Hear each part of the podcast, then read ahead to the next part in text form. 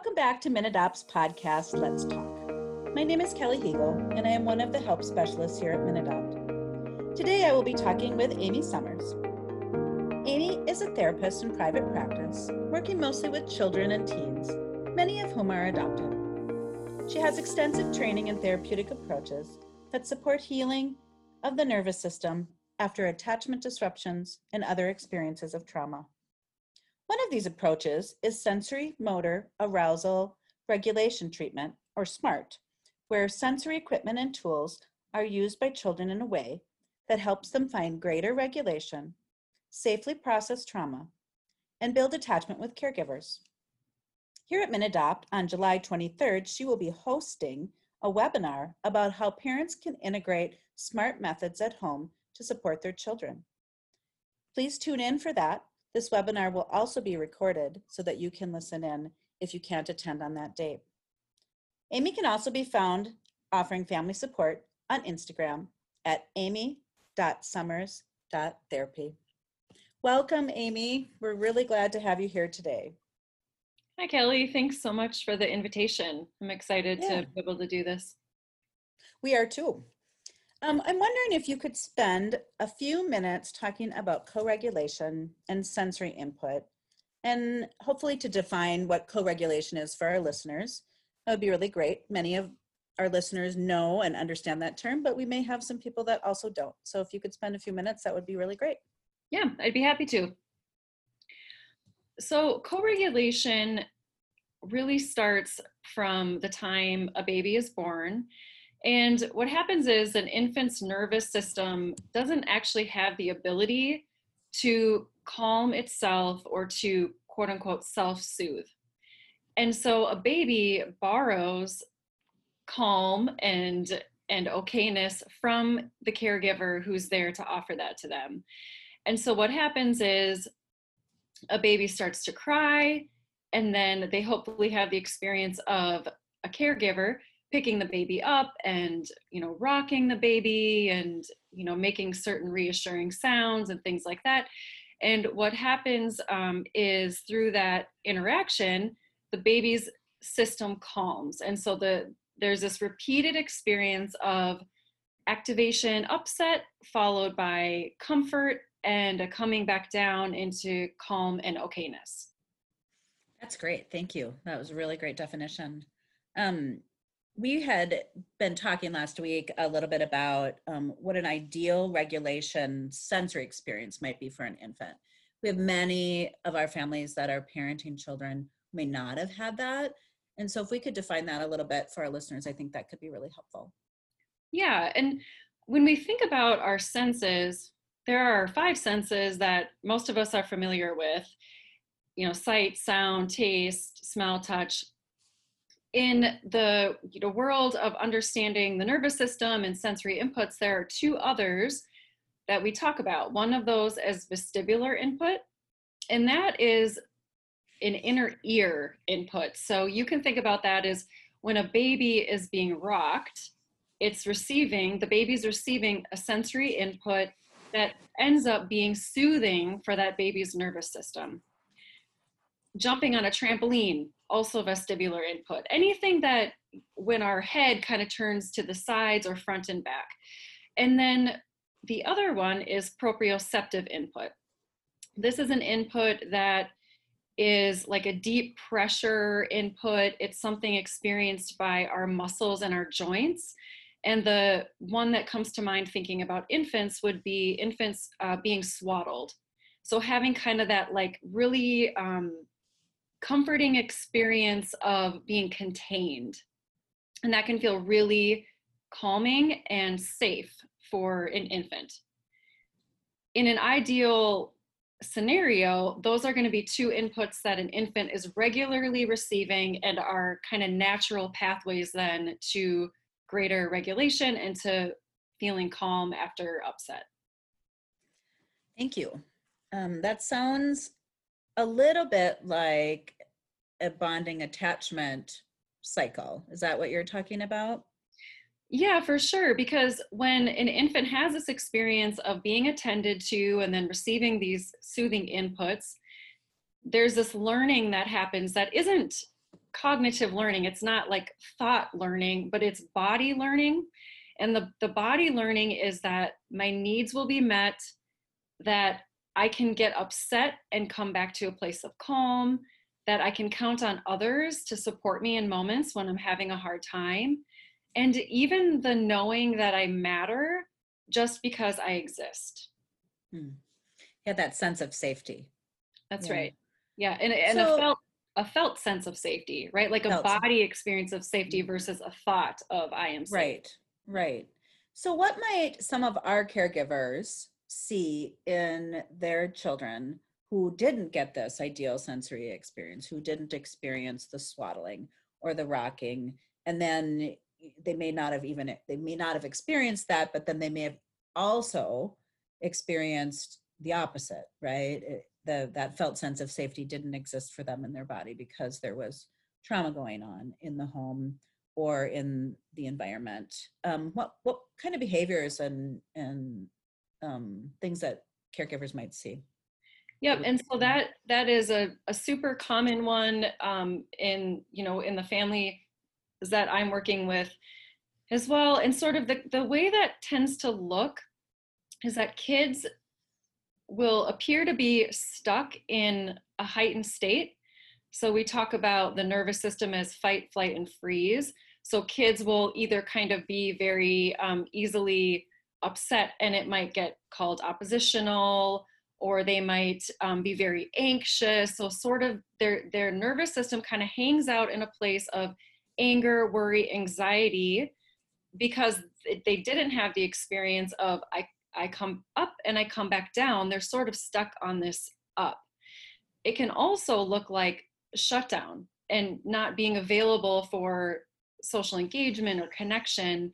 And that happens because the system gets so overwhelmed and nobody comes to help me. And so, therefore, the next best thing I can do is shut down.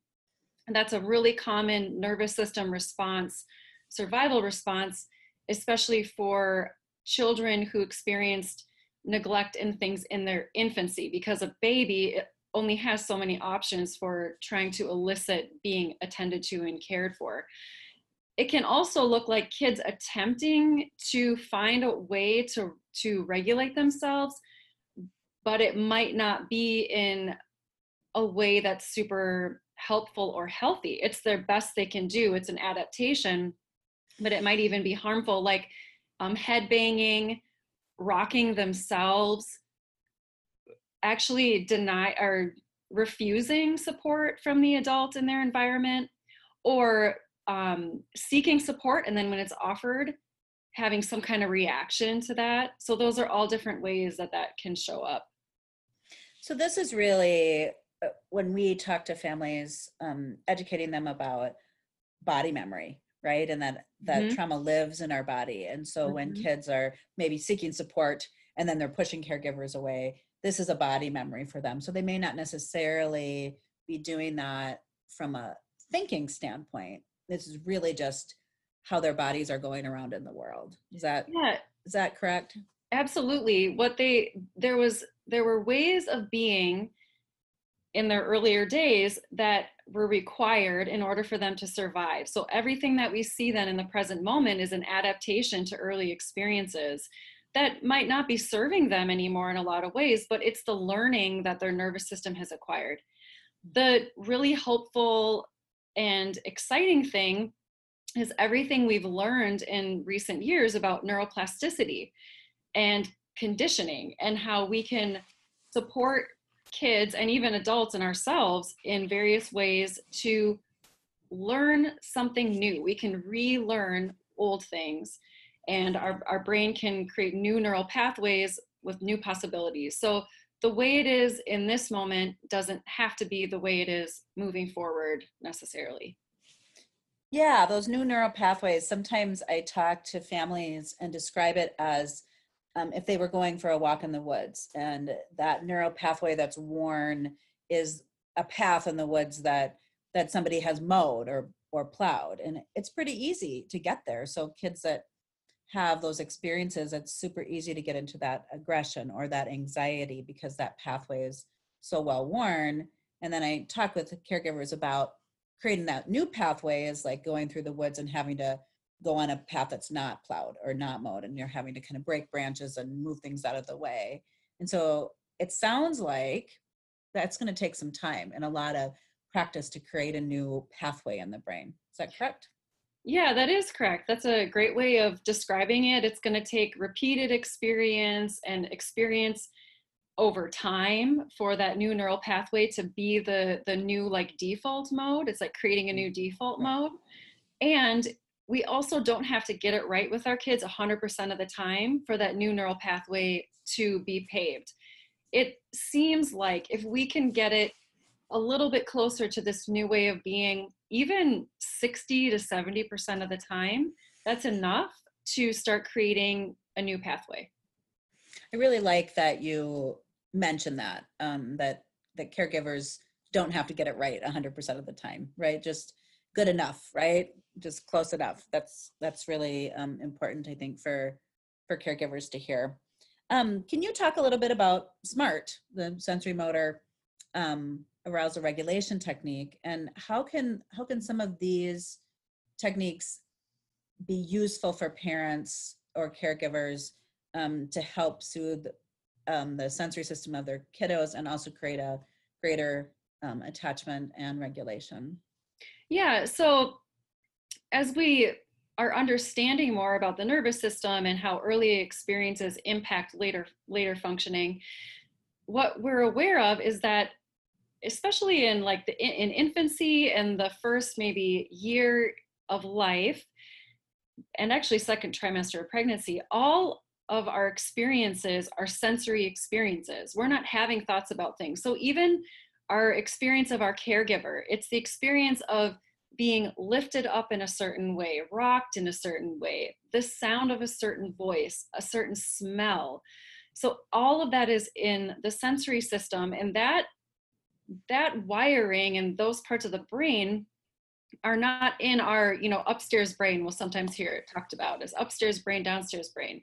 And upstairs brain is where like lear- learning and logic and thought happen. But all of our early experiences of coming into some kind of regulation happen through the sensory system. That's all downstairs brain. And so in my office it looks kind of like an occupational therapist office. There are swings there tramp- there's a little trampoline. There's um, weighted things to help give that like proprioceptive input.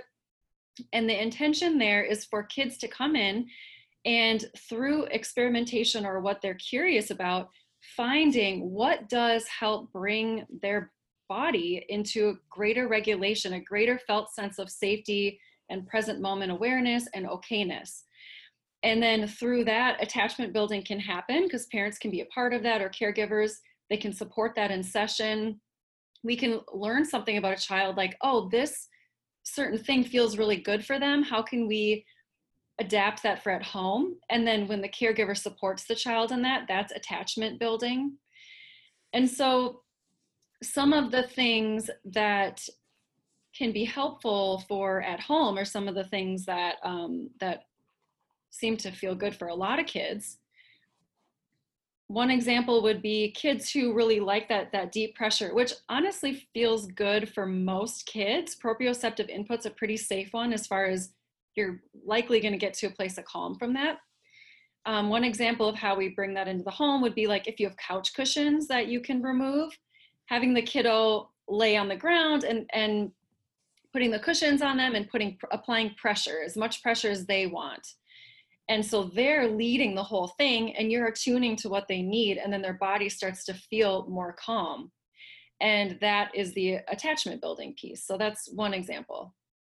What are some questions that caregivers could ask um, a kiddo when they're doing that that type of pressure to to find out what feels good for the kiddo? How will they know?